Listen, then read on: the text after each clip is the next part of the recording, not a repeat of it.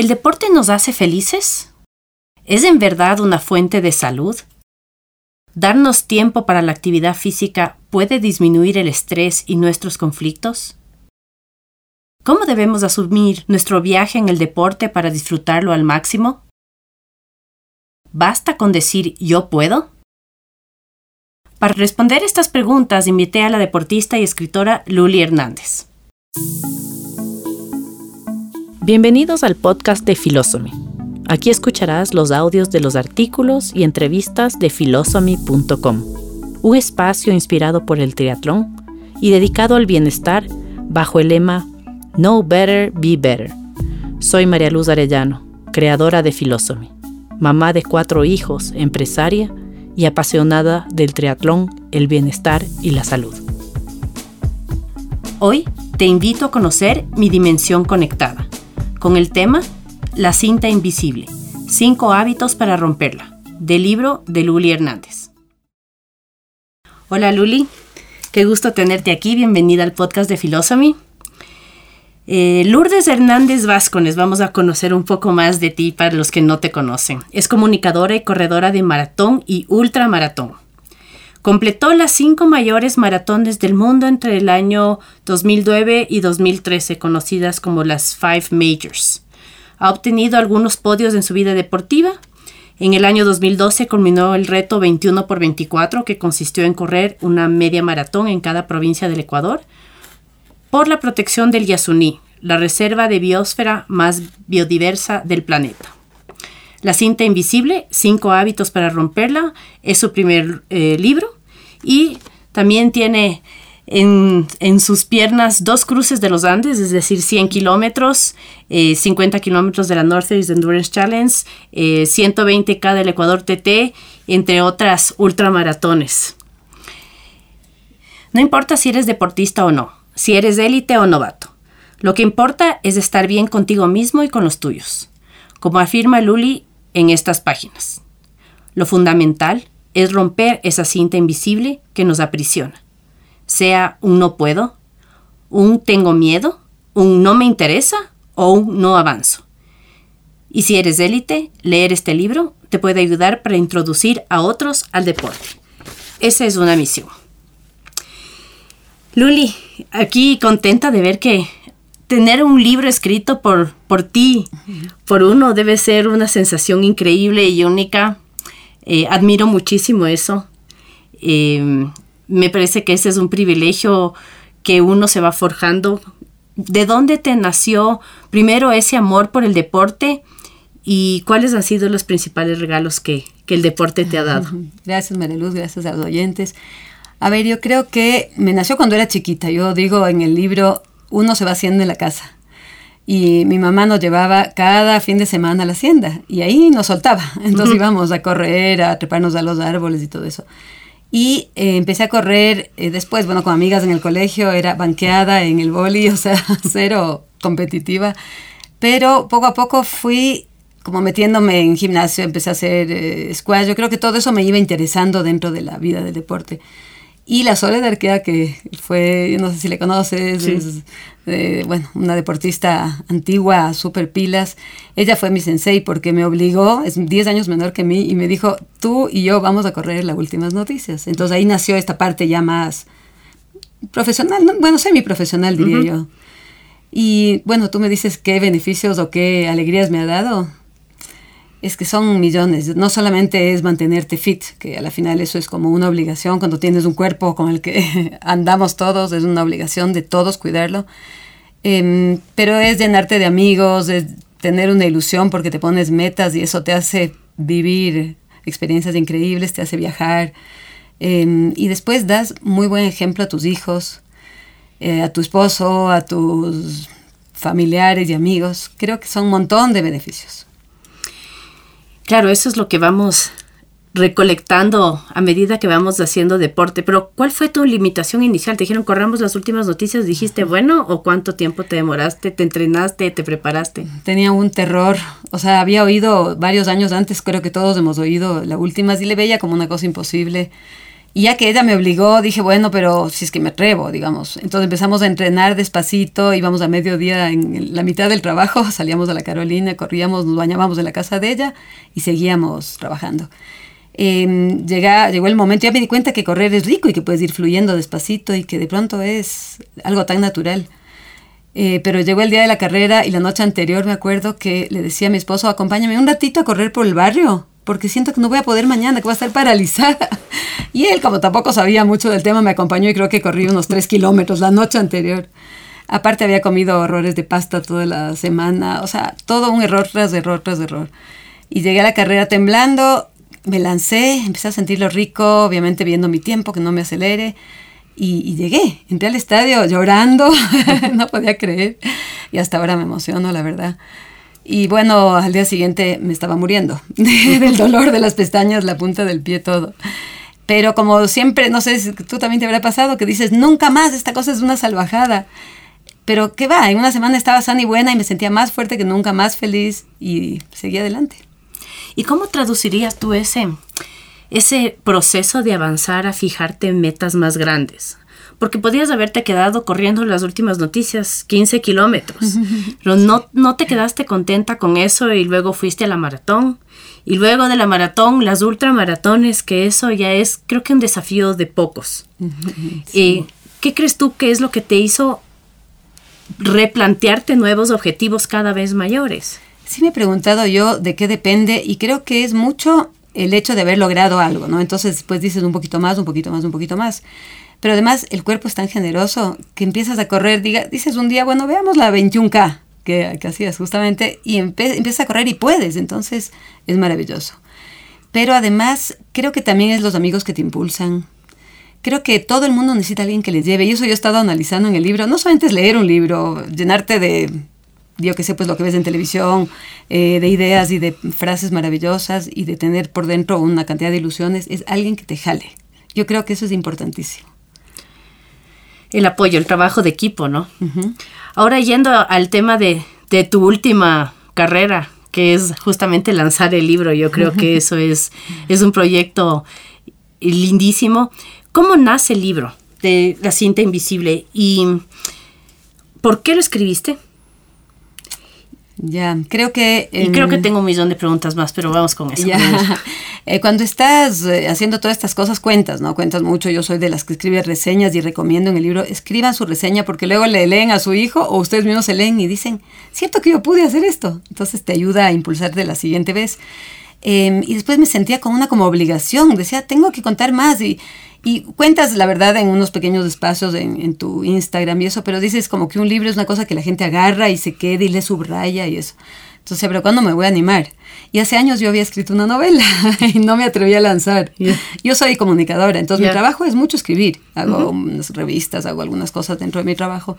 Entonces me es fácil expresarme y eso por escrito, pero eh, no me atreví y, y lo que alguien me dijo es cuando no lances un libro, bótale a la chimenea porque va a perseguirte. Y en verdad ya la boté. no a la chimenea, pero por ahí anda. Eh, entonces, esta vez dije, no, si es que me voy a lanzar y me pongo en esa decisión, tengo que hacerlo. Entonces, en el 2017 comencé un poco ideas y cosas y, y, arranqué. Dos años. Dos años, sí. Y el último sí fue más apresurado porque ya me puso un poco el estate quieto el editor. yo le conté y me dijo, a ver, si vas a mandarme así frasecitas y borradores, no.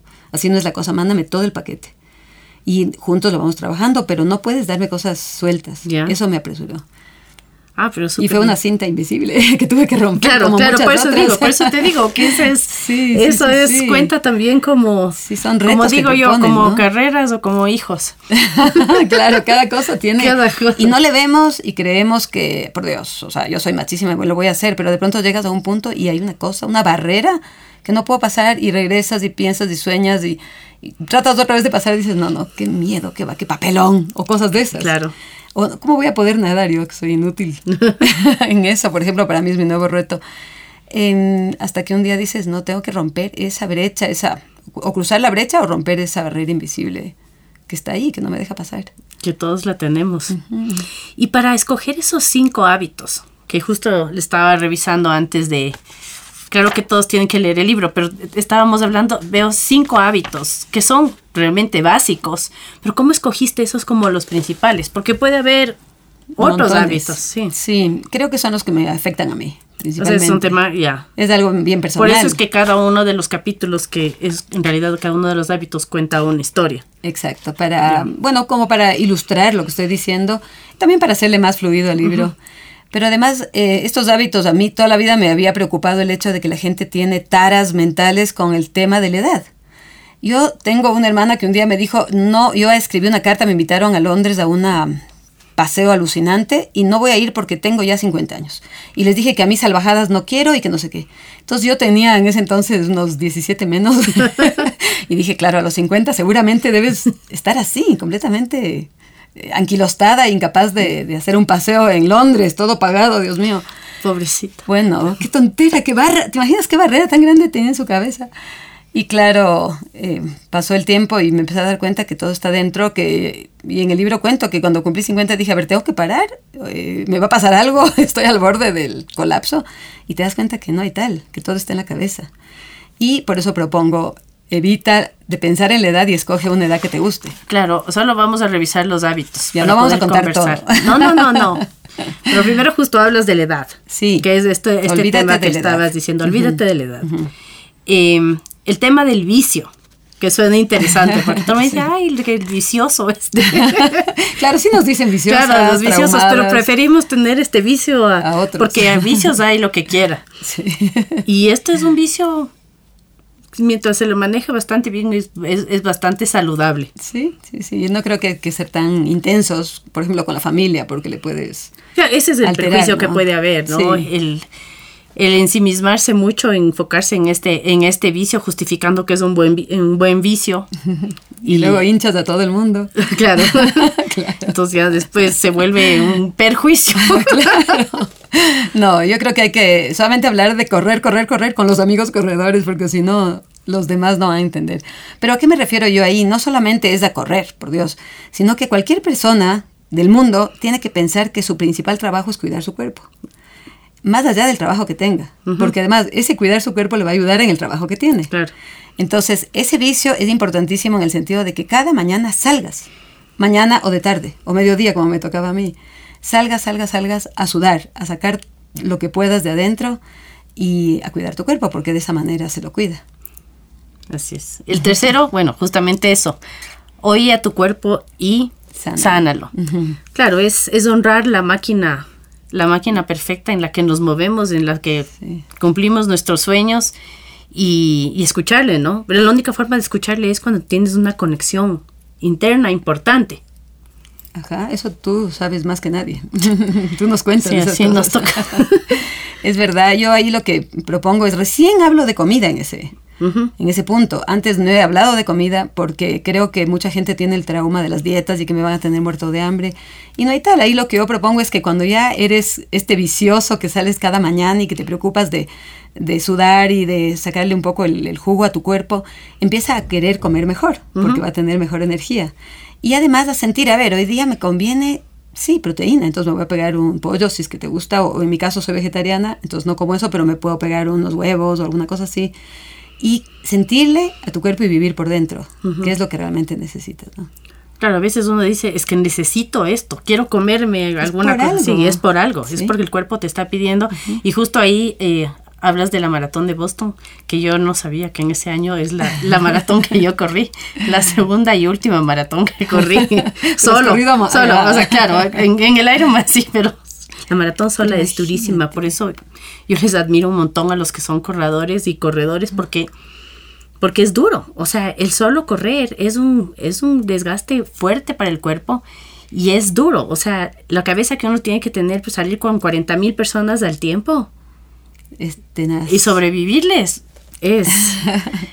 Algún día te voy a entrevistar sobre cómo es correr después de tres cosas gigantescas. No, no. Eso, yo ya tengo hecho todos los argumentos de por qué prefiero hacer esto. Qué bueno.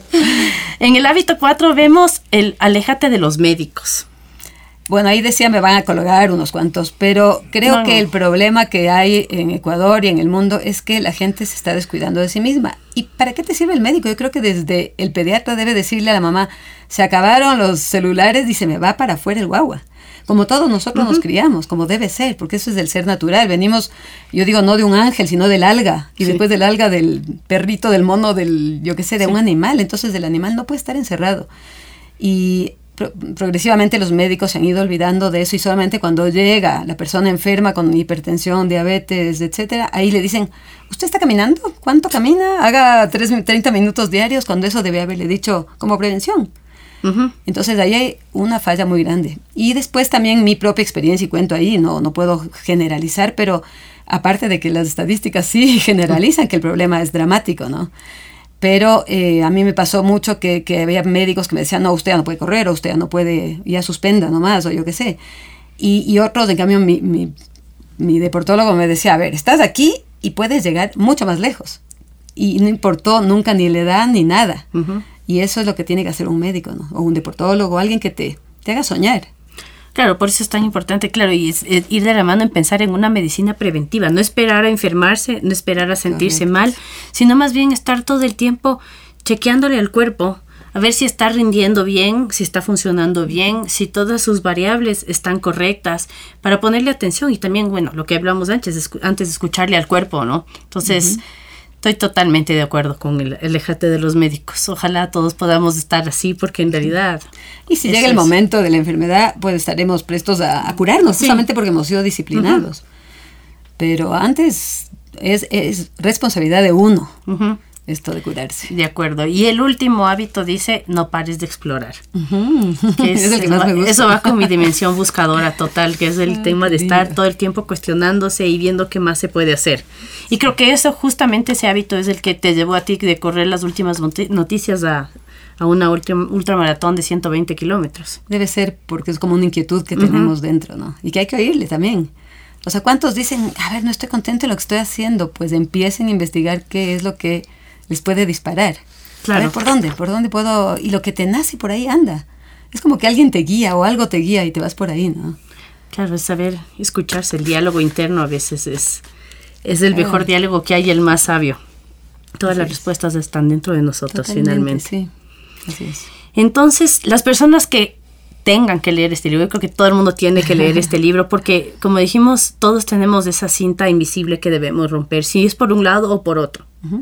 Eh, si es eh, en cualquier faceta de nuestra vida tenemos algo que vemos de ahí y que nos creemos que no somos capaces de vencer. ¿Qué van a encontrar estas personas en estas páginas? De lo que he oído, me llaman y me dicen, ya estoy comenzando a caminar. Estaba con principios de diabetes y estoy dejando y no sé qué. Entonces eso para mí es una satisfacción porque digo, es el objetivo principal del libro, ¿no? Otros me dicen, gente que corre, que está todo el tiempo, me dice, ve, me ha puesto las pilas, eh, además estoy contagiando a alguien, le presté a mi hijo el libro, ya me quitó mi mujer, cosas así. Entonces creo que hay una buena acogida y sí les invito a leer porque fue hecho de corazón, o sea, para que todos estos 20 años de correr se plasmen en algo que sirva para los demás, para que eh, agarren y, comiencen a, vivir esa vida maravillosa que es la de salir, correr si es que quieren caminar, pues nadar, hacer lo que quieran, como dice mi entrenador, vas caminando por ahí, encuentras una laguna, te metes, no sé cómo sales, vas allá, pisas un charco, o sea, también hay que explorar en ese sentido, salir, salir, salir, y qué mejor que con los hijos, con tu perro, con la familia. Exacto. Y después viene toda la reseña del reto 21 por 24, que creo que es un regalo generosísimo que le hiciste al planeta tú en el año 2013. Sí. Y que, y que, ¿en qué quedó eso? O sea, ahora ya... ver, creo que algo se sembró. Yo me acuerdo que después de eso, no sé si tendrá relación, pero llegaron los Días Unidos, llegaron Acción por el Clima, o sea, salieron un montón de como de gente. ¿Será o no será? En todo caso, me sumé a esta corriente de proteger el planeta. Em, ahora más que nunca tú ves lo que está pasando y cómo todos somos responsables de cuidarlo. en ese momento a mí me daba pena que, que, no se oiga esa voz de que dejar el petróleo bajo tierra y que se protege el Yasuní, que es una cosa de 900 mil kilómetros, que por Dios no es tan grande y que está con la mayor biodiversidad del mundo y que todo el mundo debería proteger. Entonces me parecía lógico y dije, a ver, si Ecuador no está enterado, enterémosle. Y como me encantaba correr, me fui por todas las provincias contándoles. y, y, en todo sitio me encontraba con corredores y hacíamos esta carrera de 21 kilómetros, que más que una carrera era un recorrido. Y, y, le cuento en el libro, me parecía importante contar, tal vez eh, no todo el mundo, pues se pueden hasta saltar si quieren, pero métase en alguna de las provincias y vean que es hermoso el Ecuador, que por donde vamos hay sitios para correr, para caminar, para explorar, eh, y que sirvió para un poco despertar esta inquietud por nuestra selva. Lindo. Así es. Bueno, para todos quienes romper su cinta invisible, los, todos quienes quieran romper la, su cinta invisible, les dejamos un par de tareas. Que es la primera tarea. Primero tienen que leer el libro. Pero, luego de eso, eh, les queremos recomendar algo que Luli nos, nos ha sugerido. Eh, nos dice que abramos la puerta. Que abramos la puerta, que salgamos. En la siguiente semana abran la puerta de sus habitaciones y vayan directo a su caminadora o bici estática, al jardín o a la calle. O mejor aún, abran la puerta de su casa y salgan a caminar, corran, cicleen, naden y exploren actividades outdoor. Esa es. Realmente ese es un regalo maravilloso que nos podemos hacer todos los días a nosotros mismos, el poder salir, el poder exponer nuestro cuerpo a que funcione. Porque muchas veces no les está ahí sin, sin cumplir ni siquiera sus funciones básicas. Claro. Y creo que ese es un regalo que, que tenemos que hacer a nuestro cuerpo, nuestra vida y una obligación. En su primer hábito, la cinta invisible, cinco hábitos para romperla, Luli Hernández nos invita a explorar el maravilloso mundo del deporte, una herramienta de vida para alcanzar la salud y el bienestar. ¿Dónde pueden adquirir el libro? Empiecen el camino. Vayan por la librería española. por el momento por la librería española. La Rayuela. Rayuela. y me llaman o si no. Ahí ya tienen el contacto del Boli para que les cuente. Y nada, contentísimo. Sabemos que hay un montón de temas para hablar aquí. Eh, cada, uno, cada uno de los hábitos es un mundo inmenso para explorar porque creo que dentro de sí hay otros cientos de hábitos. Y incluso creo que el ejercicio es buscar cuáles son mis hábitos, qué me funciona a mí. Porque el objetivo va a ser salir, abrir la puerta y reconocerme dentro y parte de una naturaleza que está ahí esperándome y creo que podemos descubrir nuestros hábitos, nuestras fortalezas y nuestras habilidades para honrar el cuerpo que tenemos. Gracias Luli por facilitarnos todos estos hábitos y herramientas para cumplir eso. Muchas gracias. Salgan por la puerta.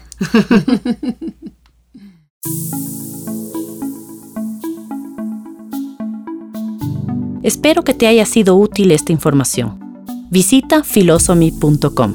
Sigue conectado y espera nuevo contenido cada miércoles. Recuerda, know better, be better.